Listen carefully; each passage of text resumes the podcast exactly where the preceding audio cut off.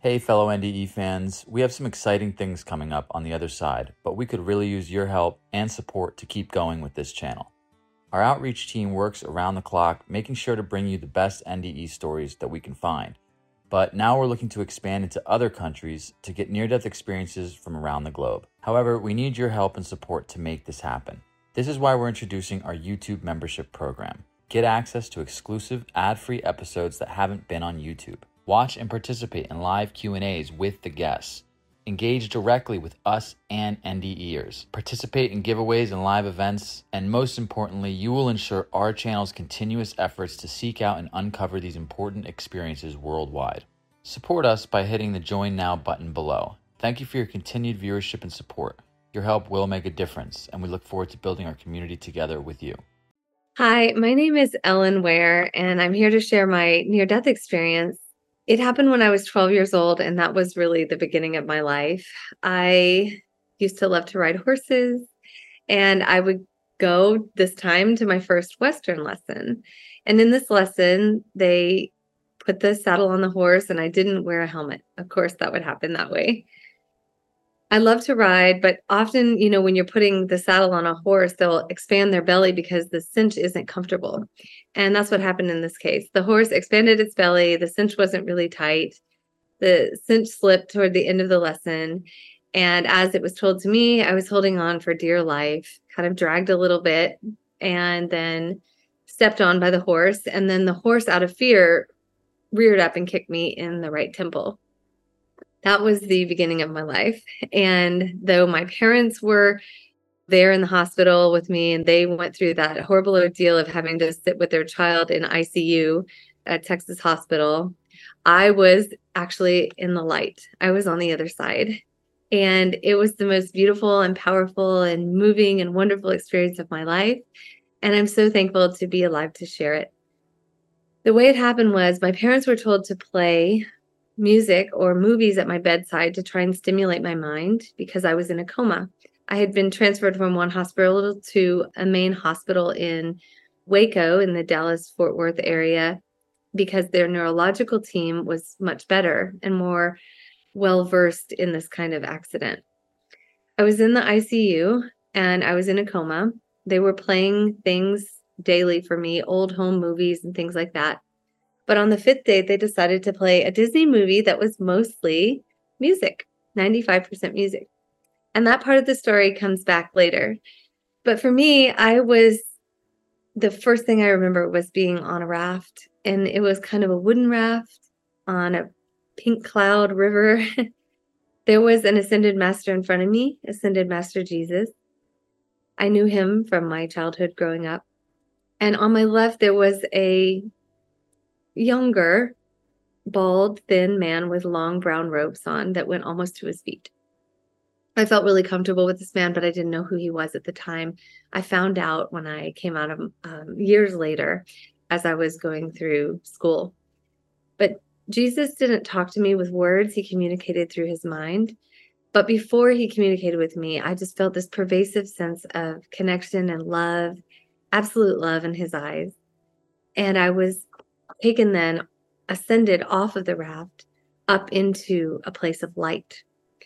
The first thing that I noticed was glimpses of this other world. It's almost as if now I see it as being kind of lifted into different realms of consciousness. And the first realm was this realm of light where there were different colored streams and trees and animals singing, maybe music playing that I'd never heard before that was just the most beautiful music I'd ever heard. And then I was taken into this golden light.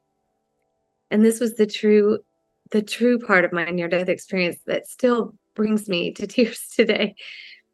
I felt this warmth around me like a weighted blanket, just this loving presence, this absolute connection with everything and everyone and everything that will be and everything that ever was.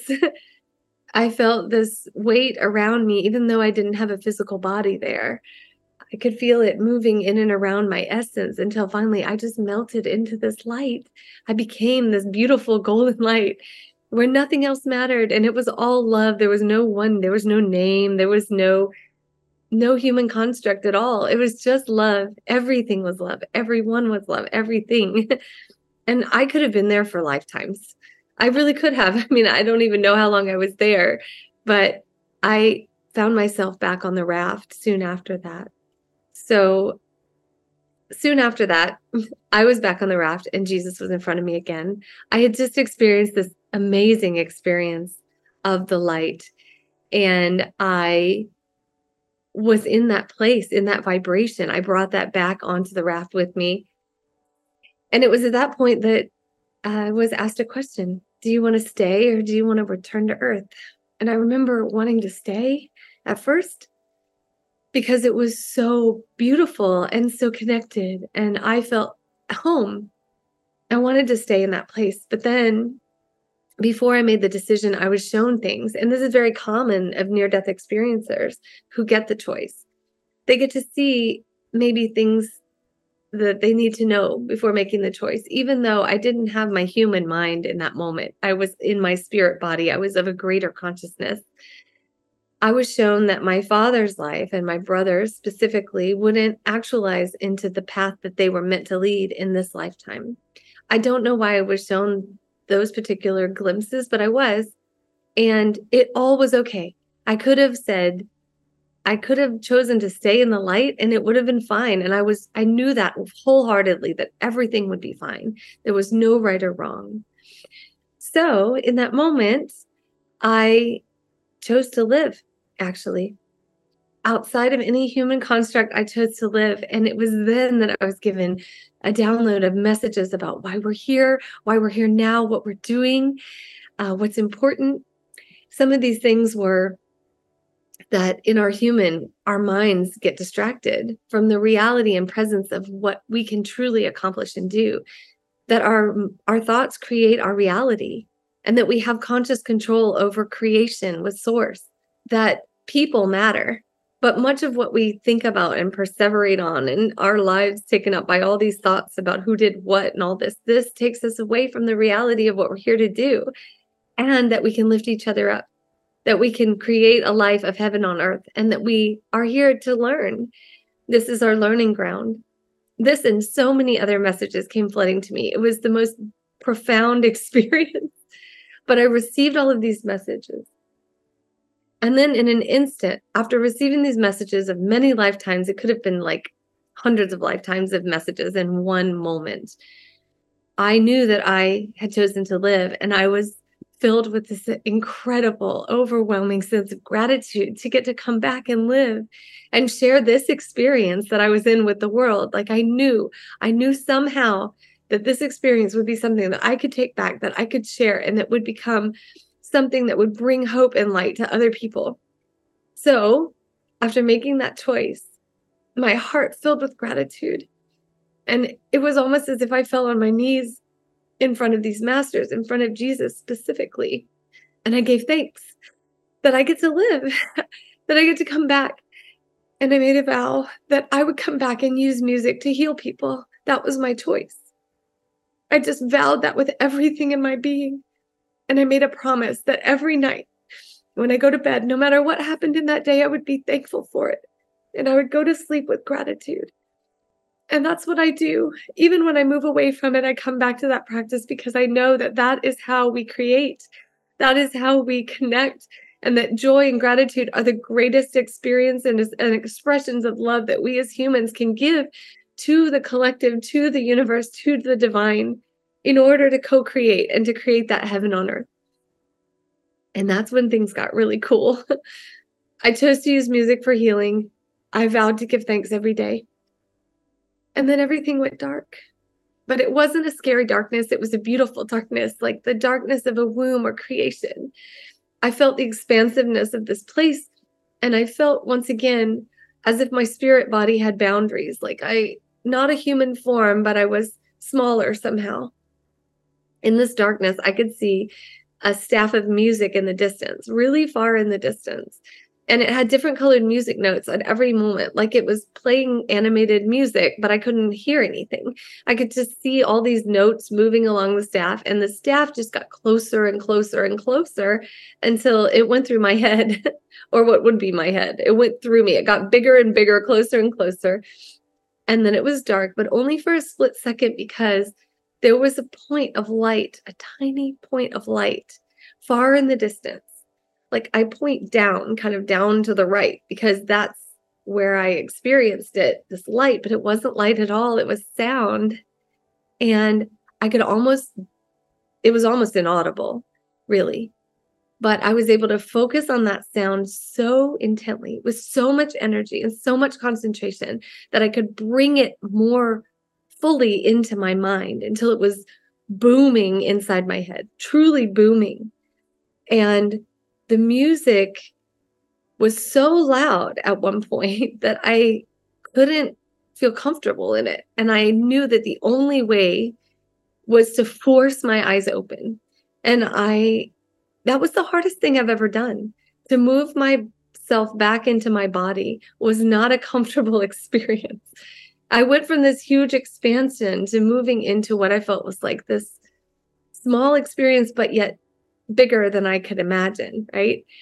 So I forced my eyes open, and the nurse ran over and she talked to me and she ran over and helped me and then i slipped back out of consciousness but before that happened i was able to see things in the room like the you know the screen across the way and i could see the tv that had been wheeled in next to the bed because this was in the late 80s it was rolling the credits of the disney movie that had been played for me and I knew that it was the music that woke me up from the coma and the music that brought me back into my body. And then the real magic began. The magic of recovery, yes, I had to go through that a little bit. But the doctor said it was truly a miracle that the only other person in the state of Texas at the time that survived that type of head injury was also a child. She was 14, I was 12, but she was confined her entire life to a wheelchair others would not have lived through that. There was really no explanation. And I remember we jokingly called, I jokingly would say, I'm a miracle. I could walk and I could talk, but I had lost all of my memory prior to that. So I didn't really know the people in my life. I didn't know friends. I didn't have memories of first days of school. I didn't remember any of the things that most kids at age 12 would remember. I didn't. And the doctors told me whatever I did retrieve would be retrieved within the first five years of recovery. And it was very minimal. But I knew and I had a sense about people, like who they were, their energy, their essence. And even though I didn't know their names, even in some in my own family, I learned them quickly and I started to recover. I threw myself into music. I started playing the flute. I'd grown up playing piano. My mom was a piano teacher for a while. Her mom taught piano, or her sisters. And I had been familiar with music and still had that musical part of my brain intact. And that became my passion. What I couldn't speak to my friends, what I couldn't understand in the world because everything didn't make sense to me. Nothing made sense to me. I would play music. I would express myself. And now that I'm a music therapist, I know that I was rebuilding brain cells and neurons by playing music. I was connecting to that realm in another way. So I didn't know how I was going to heal people with music. That came about later. When I woke up, I had very special gifts. I could see and sense light around people. I could understand them at a different level. I couldn't understand their words at all, which actually helped my intuitive gifts grow because as I sat, my mom just said, just pretend like you know what they're talking about and smile and be nice. so I would, in my head injured recovery, would just sit and listen to people. And I started to tap into something underneath what they were saying. I started to realize that people got caught in the story, but the story was not the focus. It was who they are, the connection, the relationship and actually meeting and seeing people where they are and helping them to see something greater than the story and greater than themselves.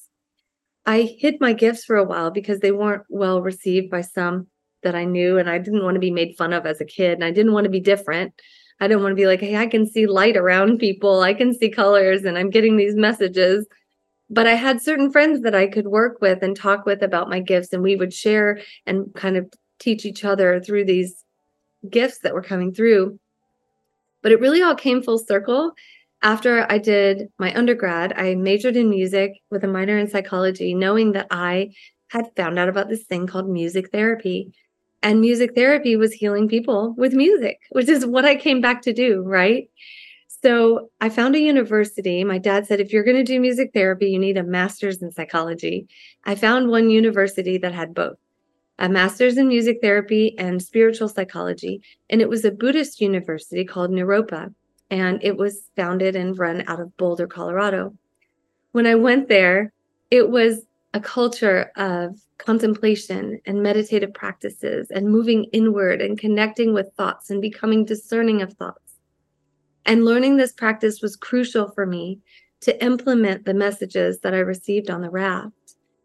And I remember one day walking up to my first meditation class or one of the first weeks or something, and I saw a depiction of Buddha, a younger Buddha who was bald and thin, wearing long brown robes that went almost to his feet. And I knew in that moment that was the other guide that was with me on the raft. I knew I'd come full circle, and I knew that I was at Naropa for a reason in the years that followed, I was the only student that come in for music therapy. For some reason or another, the others' funding hadn't come through. So it was just me learning this amazing practice with the teachers and instructors there. And one practice that I learned, and this is how I learned how to bring my gifts onto this planet. One practice that I learned was something called Bonny method of guided imagery and music. It's a very powerful technique of allowing people to move into altered states of consciousness where they are still conscious enough to guide their own experience. And there's music underneath to lead their imagery wherever they need to go to understand their unconscious thoughts and to connect with their presence. In this process, I became connected with my presence again, like I had been on the other side. And it was the closest that I had ever experienced heaven on earth. And I knew this was how I was going to bring heaven to earth for my clients and the people that I work with and my friends and family as best that I could. So, what I did was I learned this practice. I learned about the music and how it can guide different states of awareness, how we can move into everything from transitional states, learn more about ourselves, and receive the messages for ourselves. I received that my gift was not only to heal people with music, but to use those intuitive gifts that I had developed through my near death experience to see and experience and help people meet with their own guides and angels and messages and higher presence and God, the light that never fails. so I do that now. I have developed a technique using crystal singing bowls to bring in rays of light, which they show me that people need for healing, for connection to their presence. I lead them through a guided imagery and music experience where they get to connect with their own higher self. They get to receive messages directly instead of me telling them. And then if people don't see or hear the message that's there, what I do is I tell them what I'm seeing as well to add that to the whole collective of the experience. It really is the most powerful work that I could do on this planet. And I'm so proud of it. I'm so proud and thankful. And everything along the way has helped me learn that I'm on the right path because I continually receive messages about the universe, about myself. I'm putting all of these skill sets, all of these moments of synchronicity into a book where I, I talk about my near death experience. It'll be out by the end of this year, 2023. I talk about my near death experience the different moments of awakening, how I developed my intuitive gifts so that I could receive messages for people. You know, for instance, in my work recently, Archangel Michael came through for one of my clients. And Archangel Michael shows up in a very specific way for me that I've learned to know, but I never want to take my own interpretation of something for the truth. I always want to check it with the people I'm working with at the same time, she also had a vision in her session and she saw what I was seeing. And another time, there was a light on a client's shoulder, and she was moving through this beautiful place of awakening and exploration and learning about the light and love that's available to her. And she had a light on her shoulder in this experience as she was journeying. And I wrote in my journal, Mother is here, right? Her mother is here. But I didn't want to say that to the client because I wanted her to see it herself. And sure enough, a few minutes later, she said, Oh, the light is my mother. My mother's with me. And the interesting part was when I saw that come through for her, even though I didn't mention it, I wrote underneath through animals. I wrote animals. And she said, after her mother came through and she realized, she said, I want to know how my mother comes to me. And I said, Well, the answer's already here. She comes through animals. And so, with that little piece of information that I could provide, it gave her access to further access her own knowledge and wisdom. Because that's another thing that came to me on the raft that we are all our greatest guru. No one else can be replacement for your own knowledge about yourself and your path. You have your own unique experience, and that every single person is here for a reason. We all have a reason right now. And one thing that we can do is we can use our experience on earth to allow the light to experience life through us, to release our conscious desires for what we want to create in our life to the divine and recognize that each experience of contrast that comes through for us, each experience in our life, I love that idea of saying contrast, like Abraham Hicks, right? But each experience that we go through is just an opportunity to move further and further into a higher vibration, right? How do we deal with each experience? If we deal with it in love, we get to elevate to a new expansive experience of the world. We raise our vibration. We call higher vibrancy, higher frequency experiences to us. And then we get to create this heaven on earth. We consciously always can create by what we focus on and by consciously replacing our thoughts. And this is something I learned at Naropa replacing our negative thoughts with positive thoughts. We can shift the trajectory of that manifestation mind into something new. And there's research to support all of this. So much research out there to show that we do have the ability to create our experience and that our thoughts are the running movie of our life in our mind. So that's my near death experience. I'm really happy to share it in the work that I'm doing with the world. And I'm also happy to share some follow up with how people can reach out to me if they want to learn a little more about my work. They want to work with me individually or in a group.